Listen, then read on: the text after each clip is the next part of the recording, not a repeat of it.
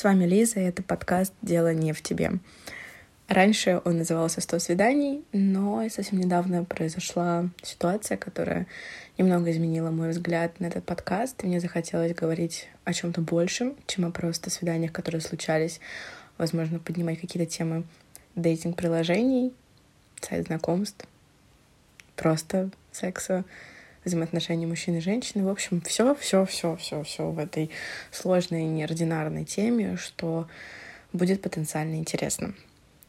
И поэтому он символично назвался «Дело не в тебе» по подкасту, который мы записывали в университет. А это предыдущий подкаст. Очень советую послушать. Он получился немножко кринжовый, но а, он очень веселый. И это был замечательный опыт э, в монтаже, во-первых. Во-вторых, в подкасте на четыре человека. Это довольно сложно, и сам преподаватель нам об этом тоже говорил. Но история там совершенно невыдуманная. Итак, мы начинаем, и сегодня будет очень трешовый выпуск. Небольшое предисловие. Я месяца два назад э, начала сидеть в приложении Pure. Э, это приложение для секс-знакомств. И у меня очень много историй накопилось оттуда. Я долго думала вообще что-то рассказывать или нет, потому что это довольно личное, но в то же время там было много интересного, много забавного этим. Хотелось бы, наверное, поделиться, но я не знаю, надеюсь, моя мама меня не слушает. И сегодня я решила начать этот путь и зайду, конечно же, с самого трешового, самого э, кринжового момента, который только происходил на этом сайте. Я надеюсь, что этот подкаст не затянется на час, потому что мне есть что рассказать. Итак, в Пьюре есть такая фишка, что ты можешь знакомиться с людьми не просто ставим лайки, открывая чаты, но и в голосовом чате. Это называется кости. Бросить кости. И тебе попадает совершенно рандомный человек, буквально со всей страны. Меня бросало и во Владивосток, и в Хабаровск, и в Краснодар, и Сочи, и Иркутск, Новосибирск, где я только не была, в общем. Но вот я, находясь в Перми, бросила эти кости, и мне попался парень из Москвы. Ему было 23 года, он телец, все как я люблю, красивое имя. И мы очень хорошо с ним начали общаться. Он был довольно обходительным, заботливым, там употреблял различные уменьшительные, ласкательные слова, типа солнышко, зайчик э, и все остальное. И, конечно, это не может не подкупить. Мы классно прообщались э, полчаса, которые отведены там.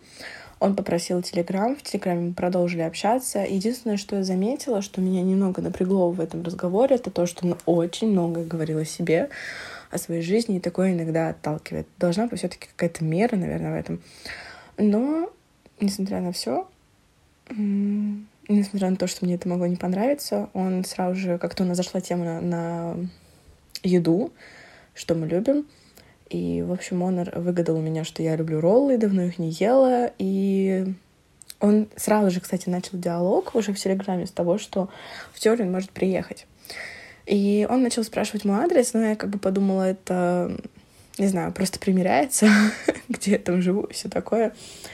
Ну, и я спокойно дала свой адрес. И он говорит, типа, все, я заказал тебе роллы. Чтобы вы понимали, типа, незнакомый парень, спустя там, не знаю, буквально минут сорок, э, может быть, час, да, где-то мы пообщались, он заказывает мне роллы из другого города, еще и, ну, типа, на такую хорошую сумму этих роллов. Я, в общем, к такому э, обращению вообще не привыкла. Такого в моей жизни не было. И, понятное дело, я была в шоке. И, в общем-то, я подумала, что ну, это все не просто так. Плюс у него были такие слова о том, что он не, не, не гонится здесь за сексом, недостатка в это, этого в его жизни нет, захочет, найдет в любом месте, ну, в общем, все подобное. И как бы, ну, блин, понятно, это не может не подкупить. Блин, слава богу, знаете, что не произошло? Я не влюбилась. В этот момент этого не произошло. Но такое отношение, конечно, очень довольно приятно. Плюс он не обижался впоследствии, когда мы уже с ним общались, не обижался в тех моментах, когда я не могла быстро ответить на сообщение, когда игнорила и все такое. Он всегда говорил, я все понимаю, твоя жизнь на первом месте, твои дела на первом месте, учеба там тоже на первом месте. И вот такое понимание со стороны мужского пола, а не вот на это нытье, типа, почему ты мне не отвечаешь. Это классно. Спасибо. Так вот, час мы с ним проболтали, мне заказал роллы, еще два часа нам потребовалось на диалог, и он покупает билеты до меня на выходные. Ну, то есть из Москвы он прилетает в Пермь, э, говорит, что будет снимать здесь э, квартиру посуточно, я помогаю ему эту квартиру найти, э, и он просит жить с ним все эти выходные. Ну, я недолго думая, придумала легенду для мамы, что я уехала к подруге там на дачу зимой, никого это не волнует, но она как бы так странно немножко отреагировала, но, в общем-то, не задавала лишних вопросов. А, по итогу, он прилетает ночью, я благополучно просыпаю это время, и мне поступает звонок о том, что, типа, а, ты где? Я в аэропорту, я как бы хер знает, что делать, куда идти, где ты. Я смотрю на время, понимаю, что он уже минут 20 сидит после прилета самолета. Я быстро-быстро одеваюсь, прибегаю, приезжаю на такси в аэропорт, а, и тут же встречаю его. Он вообще налегке, у него не было с собой ни сумки, ничего вообще. Он был в какой-то тоненькой куртке. И я думаю, господи, ты приехал на Урал. Ну ладно, это уже не важно. И вот мы думаем, куда поехать. Время 5 утра. Буквально ничего не работает в это, в это время. Ну и, в общем, было решено поехать на заправку, где я раньше работала. Там мы пробыли до 7, где-то так, да. И рванули в Мак, чтобы поесть. Ну, в общем, посидели в Маке. Где-то мы посидели там около четырех часов. Да, что-то вроде этого было. Три-четыре часа. Мы очень долго разговаривали обо всем, и он оказался в жизни не таким болтливым, как э, по телефону, в телефонном разговоре. Довольно интересным, но вот самое главное, что меня оттолкнуло, и опять же не услышала свой внутренний голос, свою интуицию. А, во-первых, он бывший военный, он был снайпером. Ну, то есть, э, ну, очень много повидал в жизни. И вот в этом возрасте быть там снайпером, видеть смерть и все остальное, ну, блин, какая-то там не очень здоровая история должна была быть. Но меня это же, конечно, вообще никак не смутило. У него был невроз, э, тряслись руки, тряслись ноги, но я вообще на самом деле спокойно ко всему этому отношусь. Как человек он был в этот момент довольно приятным. И пока мы сидели, что меня очень сильно подкупило? Два, два, два очень милых момента было. Первое, он, когда узнал там буквально практически все о моей жизни, сказал, типа, что я прожила через много, прошла через много говна, было, ну, была довольно не очень радужная, веселая история в моей жизни, но я, я сохранила эту детскую наивность э, и умею радоваться каким-то мелочам. Это подкупает, он сказал. Хочется этому научиться. И вторая вещь. Когда я ему сказала о том, что я там болею э, и сижу на таблетках под названием Эутирокс, э, он сказал, что это название очень похоже на динозавра. Ну, на название динозавра. Динозавров я люблю. И, в общем, в моменте... так, в моменте нельзя говорить. Я помню э, этот завет Вишневского. Он взял телефон и сфотошопил этого динозавра, как бы он выглядел. Это было очень забавно, это было очень смешно, это было очень мило, что человек к твоей болезни, к тому, что там тебе придется всю жизнь сидеть на таблетках, отнесся вот с таким вот юмором. В общем, а, я написала хозяйке квартиры, она сказала, что можно подъехать раньше. Мы сели в трамвай, доехали до квартиры. А, квартира была супер классная, маленькая такая, небольшая, но интерьер был внутри прям очень классный, все супер вообще. А, и, в общем-то, мы поселились, начали включать музыку на телевизоре, громко слушать ее, обсуждать. И что-то как-то разбаловались, а, так по-дурацки это все вышло. Ну и, в общем, там начали целоваться и все остальное. Господи, вот я понимала, почему я не записываю подкасты про свидание с Пьюра, потому что там будут такие вот эти моменты, и мне придется их рассказывать, а это сложно. Ну, в общем, отбрас... отбрасываем каплю стеснения и рассказываем, как все было. Вот тогда, в этот момент, бабочки в животе просто, там, там были не бабочки, там были птеродактили, ты думаешь, блин, вот а, не нужно сразу же, наверное, прыгать в постель, там, без каких-либо эмоций, а вот именно вот этого дождаться, потому что в этом вся вообще фишка, вся соль. А, по итогу у нас все близилось к половому акту, и Короче, когда он был во мне, у него упал его член, да.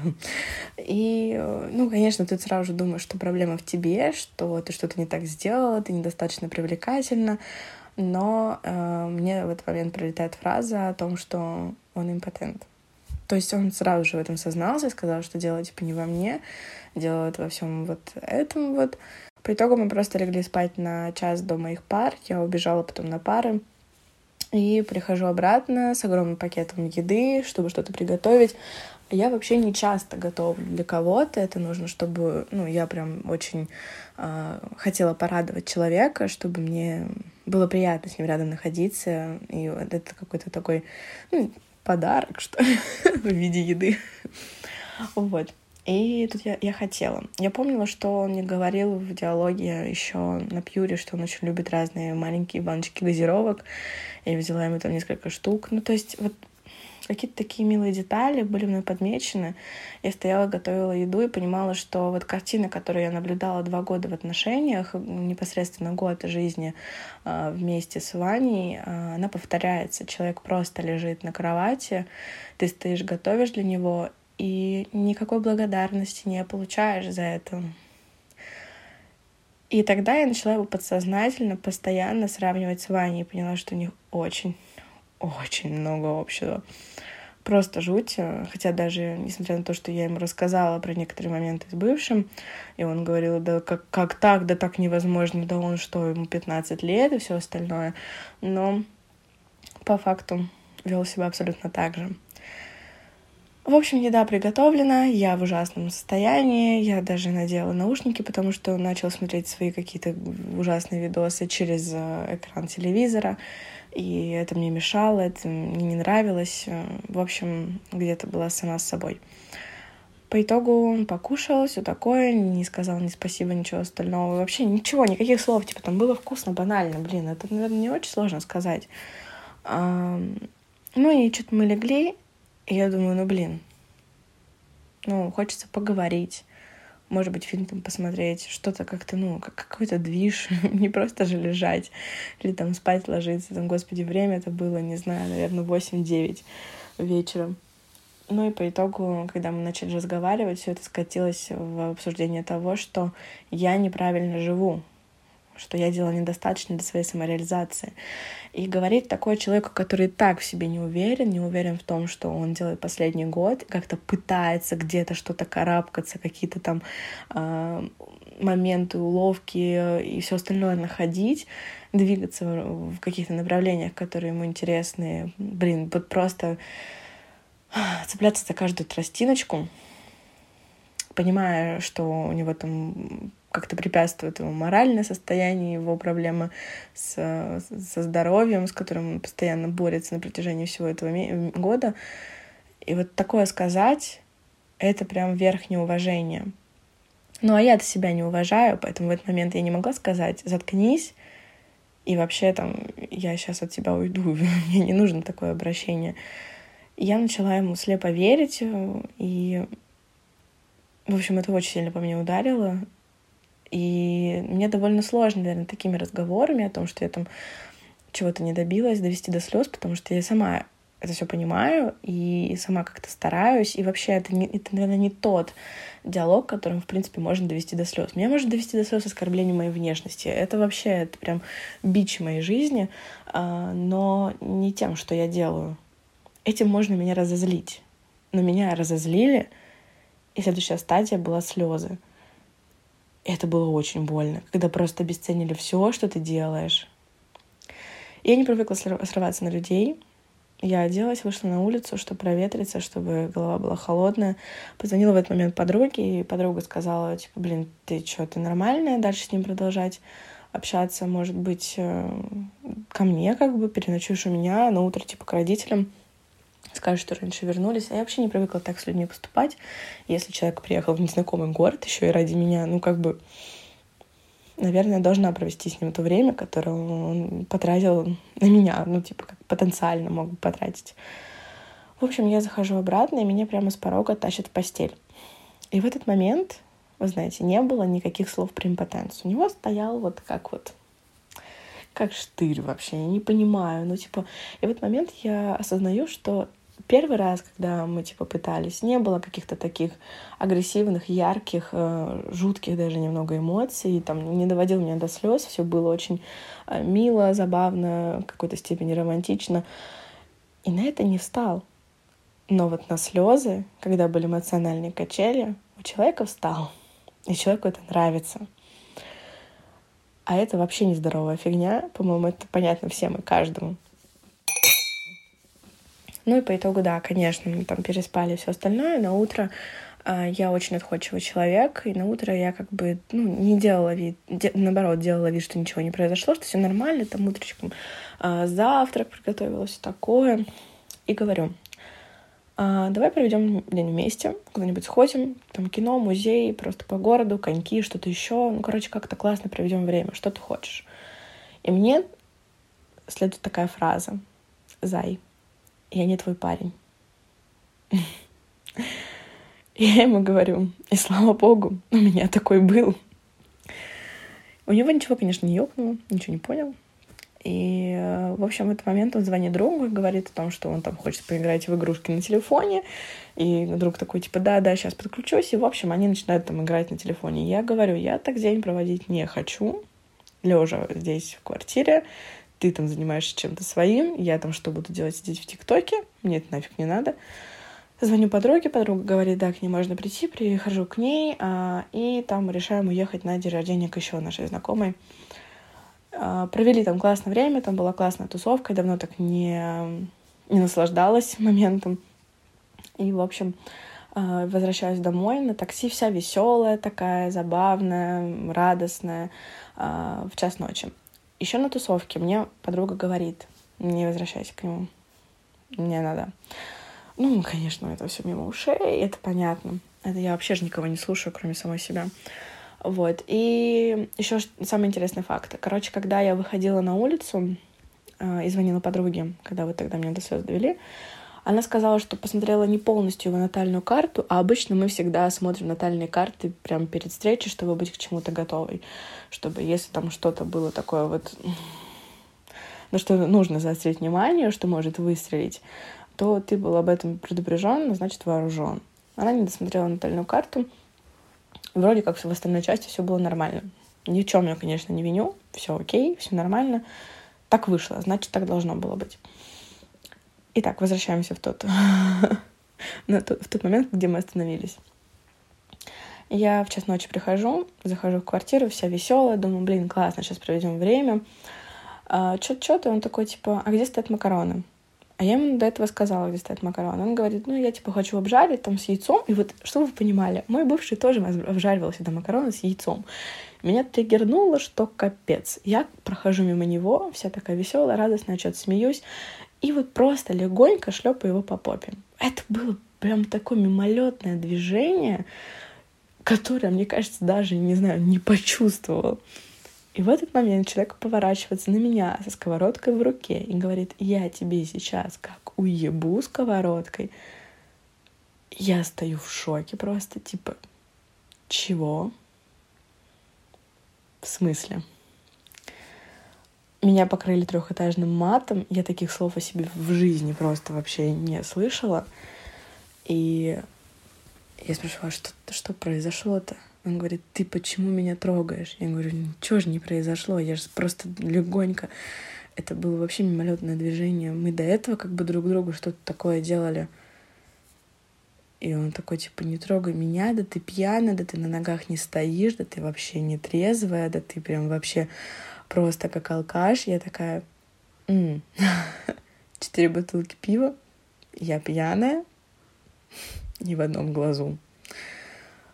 И, в общем, это просто трехэтажный мат, который, а, знаете, как человек тебя не слышит, ты начинаешь с ним стараться нормально разговаривать, как-то прояснить ситуацию, что-то понять, может быть, даже где-то ее сгладить, потому что тебе с этим человеком еще сейчас как бы спать ложиться, там завтра общаться, еще и в самолет его садить. А тебя просто не слышат, а тебя продолжают, продолжают гнобить, гнобить, гнобить, крыть, крыть этим матом. Это просто, это ужасно, это такое давление. Вот мне в детстве мама всегда говорила, если часто повторять человеку, что он свинья, то он захрюкает. И мне казалось, что я реально вот как меня называли конченой ебанашкой, мне казалось, что я вообще с ума схожу просто от того, что мне это говорят. Когда я ему сказала, что если... А он мне угрожал меня ударить э, все это время, я ему сказала, что я вызову полицию. В ответ последовала фраза «Я хочу пойти в ЧВК Вагнера. Туда берут даже из тюрьмы. А ты здесь по судам будешь мотаться, жизнь себе испортишь». Я была в шоке. Мне уже нечего было сказать этому человеку. Я понимала, что идти мне тоже некуда. И в этот момент в моей голове стреляет фраза, что здесь недалеко живет подруга, я звоню ей в час-то ночи. И говорю, можно к тебе приду переночевать? И слава богу, у меня подруги замечательные.